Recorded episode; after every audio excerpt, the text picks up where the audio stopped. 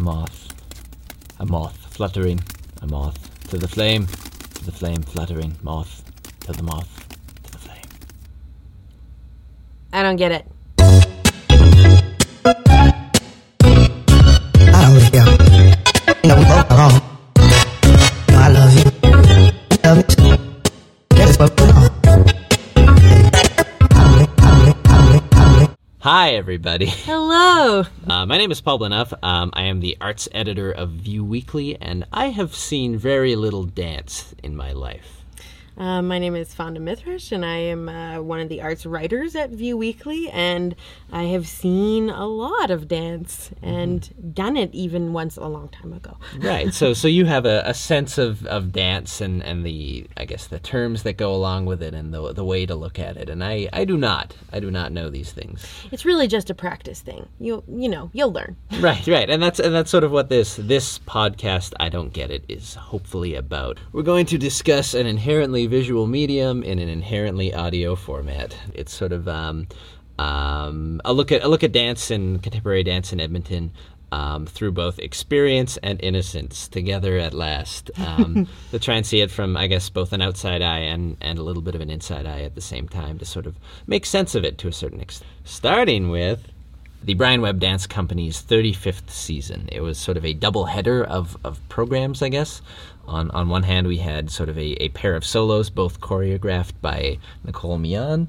Um, and then in the second part of the show, we had a, a brand new work by, by Brian Webb himself. Um, not just the company, he often brings in other groups, but this was one by him and his dance partner um, Nancy Sandercock and and a number of other collaborators. But we'll we'll get to that in a minute. Yeah, so the Brian Webb Dance Company is uh, more of a presenter. Um, most of the kind of either international or from across Canada acts that we do see in Edmonton get brought in by either Brian Webb or something like Alberta Ballet. So um, Brian Webb brought in Nicole from Calgary, Nicole Mion. She is from the Springboards Dance um, in Calgary, and they which produces the Fluid Festival. Yep. Um, so that's a really great dance festival out in Calgary if you ever get a chance to head down there. And so she choreographed these two solos. One was for male dancer James Gnam, um, and then the second one was for a female dancer named Justine Chambers. and, they were they were packaged together as a, as a show called Quiver. Um, and I, and I guess to, to start off, the first one was was James's piece, um, which was uh, uh, how would you describe it to start off if we were just going to set the scene of what this dance was? Uh, so I guess what we saw as as an audience, uh, James started out in this shard of light, which was really really beautiful because he was wearing this translucent raincoat, and um, actually he looked quite androgynous the whole time. I couldn't really tell if it was him or Justine in the first one for a long time until he took off the hood for a moment. Um, but he was he was wearing this translucent jacket, and because the the way that the light played with it, you could sort of see his body and then not really and so when the light would shine through the the coat it just looked it looked pretty great Right, right. And it started with it, it seemed to to progress from sort of a place of, of a lot of extension and sort of changing your body from from stretching sort of to a, a very maximal. He would stretch out his arms and clearly be doing very small movements, but just in a, a very elongated body, I guess would be a way of, of putting that. And then it he would had that weird kind of downward dog crawl Yeah. thing that was yeah just very very long body still but Mm-hmm. in my it- mind it was giraffical was the word. it was just without the long neck, but just these sort of stilty arms and legs, and sort of this interesting go between between those two, I guess, states, states of being and movement. Yes, and he was he's a very energetic performer as well. Really nice to watch. Just he kind of did a lot of pop locking a little bit, Mm-hmm. and so small movements, but also really large extended movements. And he worked up a good sweat because when he took off that plastic raincoat, it was just dripping on stage. Yeah, and I guess that was what was really interesting was the way that like that choice of costuming, which which sounds sort of like I don't know, almost arbitrary, um, turned out to have such a significant impact on everything because it was sort of translucent. So even when he would make these little like pop and locks and, and motions, uh, he would you would it would be sort of distorted what you could see his body doing, and so it was this really interesting sort of like outer shell, inner shell. Um, differential. I don't know. I yeah, guess. yeah, yeah. like how yeah, you could see when he would kind of pop a little bit, the the jacket would move, and so it would actually kind of like tent his body, Mm-hmm. um, which was it was just a very cool effect in costume choice, and it's sort of like the kind of clear plastic thing really played well into the second solo piece, Mm-hmm. um, which uh, the dancer used um, these really light clear plastic bags with fans, um, and it was a it was a pretty interesting visual effect. Um, maybe maybe a little over the top with the bags, but there was the, yeah. Um, it started off with sort of yeah these this the I guess the combination of, of fans being turned on and just the the sort of natural air or the air blowing through those being used to manipulate these bags and sort of dan- her dancing and moving with these bags and, and sort of then letting them go and sort of blowing them to a side of the stage with a fan and then and then increasingly um, a sort of a number of bagged fans lined the back of the of the theater, and so as the as the piece went on, they were they were eventually sort of turned on, and, and more bags were, were introduced, um, and it became less about her dancing with the bags and more just their presence. I think. Yeah. she had a string attached to a few of them, which I thought, well, of course it allows her to manipulate it more, but I felt like any time that you were called to actually see the string, like she would pull it hard enough that it really moved the bag, I was like, it, the magic kind of fell a little bit. me. Yeah, there's there's for something like that. There's such an interesting like dynamic between like um, suspension of disbelief and, and watching someone manipulate something on stage and the art of that. Um, which which can be certainly like its own sort of magic when you can sort of admire how something goes through. But it, yeah, there was something that sort of like the chaotic nature of the bag when it was being just blown by air purely that was really the sort of exciting to see how she would manipulate that and work with that. And then and then when it was a little more obvious she was in control it, it didn't it didn't i don't think had that same sort of um, punch or Yeah. just like uh, evocative nature And she did dance, she did put the bags over her head a few times, which is, of course, for anyone, you know, any human, you're taught since you're a child, you're Mm-hmm. not supposed to put bags, plastic bags on your head. So watching this dancer do it um, really kind of, you know, it sort of it was slightly jarring a little bit, but it was also just a really kind of calm thing. Um, she she wasn't making any like crazy sudden movements. She didn't make it look like she wanted it to look like she was in trouble. right yeah it was, it was definitely a choice and like a co- almost a costuming choice at that point to sort Yeah. Mm-hmm. of like hide her face and her head and and just that whole kind of that that feeling of like suffocation and that just thinking about it as well as the the floating air and the bags that actual breath of the bags really kind of with the fans um they because they kind of look like animals like they were breathing a little bit sometimes. Yeah. so i was thinking about that. She's playing with this idea about breath and and you know suffocation basically and the movement of the air. And i thought when she put the bag on her head i thought immediately of the raincoat and how he was so sweating and just trapped inside of it. Um, so that was that kind of brought the two pieces together again for me.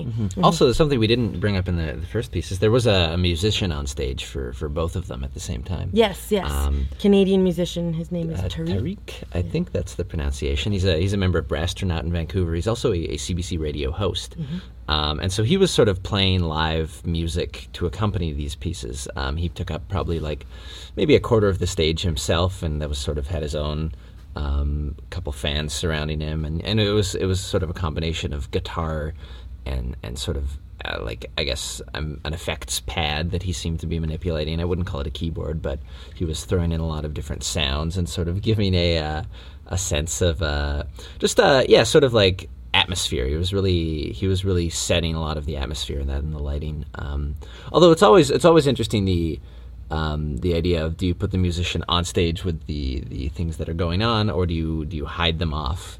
Uh, off stage, and s there were times when I was sort of distracted, and, or my eyes would wander and get caught on him for a while and not watch the dance, which is yeah interesting and uh, uh, yeah just like sort of um, I don't know if it's a good or a bad thing. It's just a thing. Just, It's just a the thing. thing. It's a choice for the dancer, I guess, to have the musician there on stage. And I felt like he didn't really, um, especially the first piece, they didn't talk to each other really at all, like, or they didn't have any interaction with each other. Mm-hmm. Whereas in the second one, he was actually helping her set up these fans and things. So Right. you kind of feel like, even though he is actively doing music throughout the entire performance, the second one I noticed him a lot more, and I thought more about uh, about what he was doing as he would like get up and sit Mm-hmm. Right, down. and it was it, yeah, and that it almost felt like more of an active choice. And then, although the, yeah, there were those sort of like stops that would happen in the second piece where they would stop and you know unveil a few more fans and, and change things that would sort of be a lull in the actual performance although they, those weren't particularly long and it was sort of interesting to see them set up and then and go from there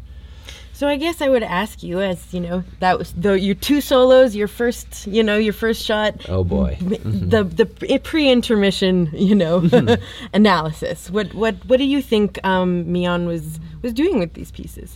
Uh, yeah, I mean, it's weird when I think of, I guess, from my background, which is more rooted in theater, I was, I find myself drawing very literal interpretations to what's going on and trying to find almost a almost a narrative, like a straight up narrative, not even like an emotional arc, but just sort of like the story of what's going on here.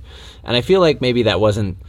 Uh, that wasn't what was in either of these pieces. It was more about just watching this sort of like series of movement and and how it would grow and change, um, and and what it was exploring in in relation to these objects it was working with. In the first one, it was this jacket, this raincoat, um, and in the second one, it was these bags. And so I guess um, I found it. f- Uh, I guess for me, I thought the the first piece in particularly was um, successful in that. Was very successful in, in holding my attention and the manipulation of, of this costume and and how he would sort of go from these different states and, and change. I found that just like even though there wasn't that that strict narrative which I I found myself looking for, even though I knew it probably wasn't there. Um, I found that one was a lot more, I guess, uh, or it was very satisfying to watch. The other one was still satisfying. There were some interesting choices, but I feel like um, maybe the idea didn't quite um, resonate in the same way for me. Um, partly it was again sort of seeing the manipulation of these bags and sort of being it being very obvious at times, and sometimes right at the end as well. There was sort of a like a, a bag avalanche where a bunch fell from uh, from before, and there was so many more bags. Although they weren't necessarily used as much, they were they were tethered to to a spot, and they sort of blew here and there. So I guess I was looking for more dynamic use of those. Um, That would have maybe maybe made it more resonant for me in that case. Yeah, it felt like the bags were so they were so sparingly used. There was one bag and then maybe two or something. But so when all of them came down like that, it's like you want bags? Here's bags. Here's every bag. Yeah. right. So okay, well, um, you want to talk about the last one? Yeah, let's let's move on now. So after the intermission was was Brian Webb's piece itself, "What Awaits Me." So coming from the outside, um, this is an improvisational dance he was doing. There were there were sort of beats or I guess moments they were looking. They knew they were going to hit that that Brian and, and Nancy Sandercock were were going to hit, but within that and how they got between them was just sort of left to the dancers and the inspiration that that happened. Um, they were also accompanied on stage with a string quartet, and, and there were some videos that came later, but we'll get to those later. Uh, it started with, with silence, which was ballsy. Um, certainly ballsy. There was maybe A lot of silence. about 10 minutes before anything even really happened on stage. People sort of slowly came out and, and would sort of pause and linger at certain parts of the stage, which was a scattering of, of sort of chairs. And then uh, the string quartet eventually took their places, and, and, and both Brian and Nancy came out and sort of lingered in different spots of the stage. And then the music did start, and, and they sort of began their movement. And I, well, I actually feel that his piece had kind of more of a narrative and a stronger theme, um, at least more clear than the first two Sure, yeah. pieces. I felt like huge, huge feelings about the mentorship, sort of. He kind of had this mentor relationship with Nancy while they were dancing, and they there was even one point where they he kind of walked around her in a circle with his hands on her Mm-hmm. shoulders, and then pushed her away like she was kind of going off on her own. How he's mentored a lot of these dancers, so you could see how he's feeling about that and um, that sort of thing.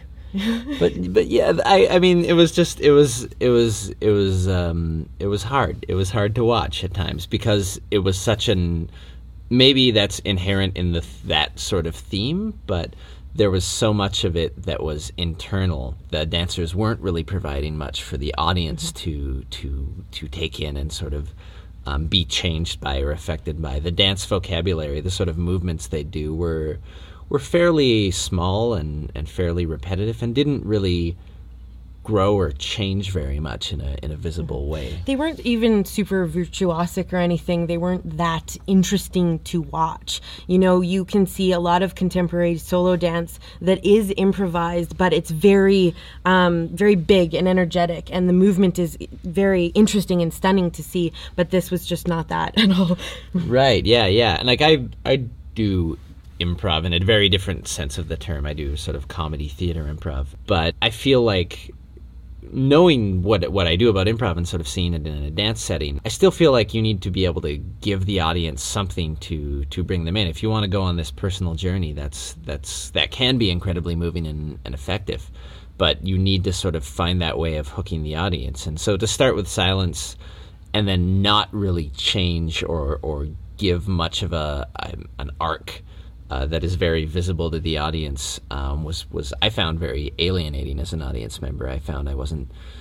I, I kept as a guy who doesn't know dance very well. I kept thinking I was missing something. Um, you definitely were not in this Okay. one. I mean, I think I have seen I have seen a lot of dance, and and generally, you know, I feel kind of like I'm pretty generous sometimes because I know that in Western culture we just generally look for narrative, and if there's Mm-hmm. not clear, strong narrative, then we kind of like you know get a little bit uncomfortable. But this was this this was one of the hardest pieces to sit through. Really, um, it is a lot to ask of any audience member to sit in uh, 10 to 12 minutes of silence with very minimal movement or very and you know i mean yeah And then not to really have a, a payoff to that. Again, the movement was very, very basic. There were a couple sort of recurring movements. Sandy uh, or Nancy, sorry, would do this sort of. She would fall onto her, roll onto her back, and kick her legs up, and and Brian would sort of do this. Sort of, he would, I guess, stretch his arms to the sky, sort of as recurring moments throughout the show. But but again, that didn't really grow or change or build. It just sort of circled those those moments. Mm-hmm. And then near near the end of the piece, the video projections by Kyle Armstrong started, which I guess gave sort of more of a narrative clarity to it, if anything. It sort of had these these silhouetted outlines of Brian slowly fading into to Nancy, which again sort of reinforced maybe that mentor theme, and then also um, this video or this short segment of Brian Webb walking his his nine year old mother down a hall, and then leaving her and her sort of continuing on. I think the the idea being sort of her going off into the great beyond, um, and and that sort of idea. But but again, I feel like we hadn't really been invited into that world enough to make that resonant. Um, there wasn't something to hook us in, in dance or movement that, that to get us to that point. So when we got to that point, there wasn't it wasn't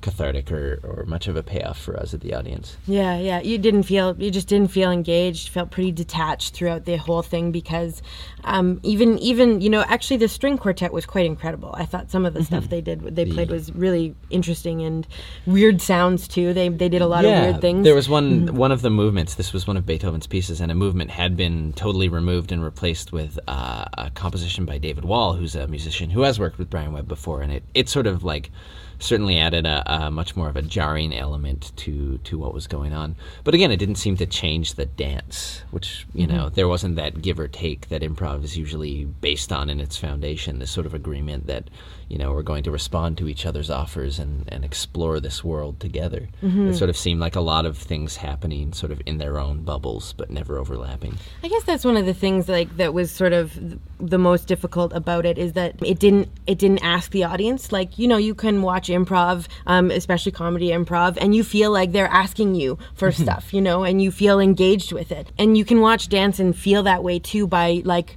uh, r- having a movement resonate with you emotionally but this one just it didn't ask the audience anything it just sort of presented itself and and uh, some some people didn't like it I think No, yes, there were there were some walkouts, um, at least on Friday night, um, which was when we we were there. It was uh, yeah. So I mean, I guess that was a challenging piece. I feel like that was a hurdle.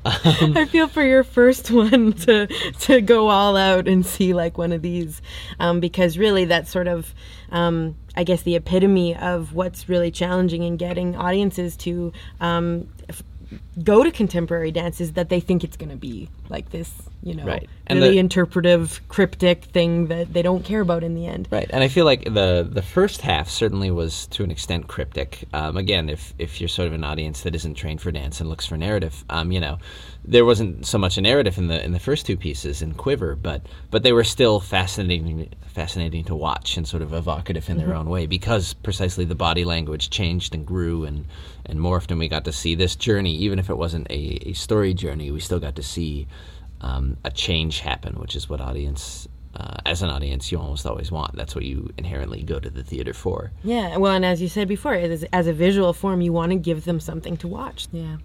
Well, we're going to send you to something a little bit different for the next one. Mm-hmm. Uh, so you're going to go see a Mile Zero salon called Spontaneous Combustion. Mm-hmm. Uh, it's about eight or nine different groups, I think, groups and or solos, duets, that kind of thing. Um, the Mile Zero salons are sort of like a mashup of a bunch of different artists who are uh, doing works in progress or new works and experimenting with those. And the salons um, also have a feedback component. Right. So you can usually talk back and do a Q&A with the artists afterwards. So you're going to go see that. Yes, There's going to be some pretty cool people involved. That's on November 2nd at Luni Theatre.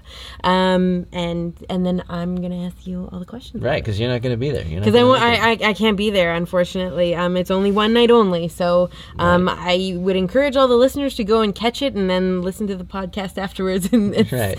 and see if what we say is something that you dig. see and see if we got it this time. Yeah, maybe we'll we get it. it next time. Cool. Great. Well, goodbye. Bye. I love you. Love you too. That is what we're on.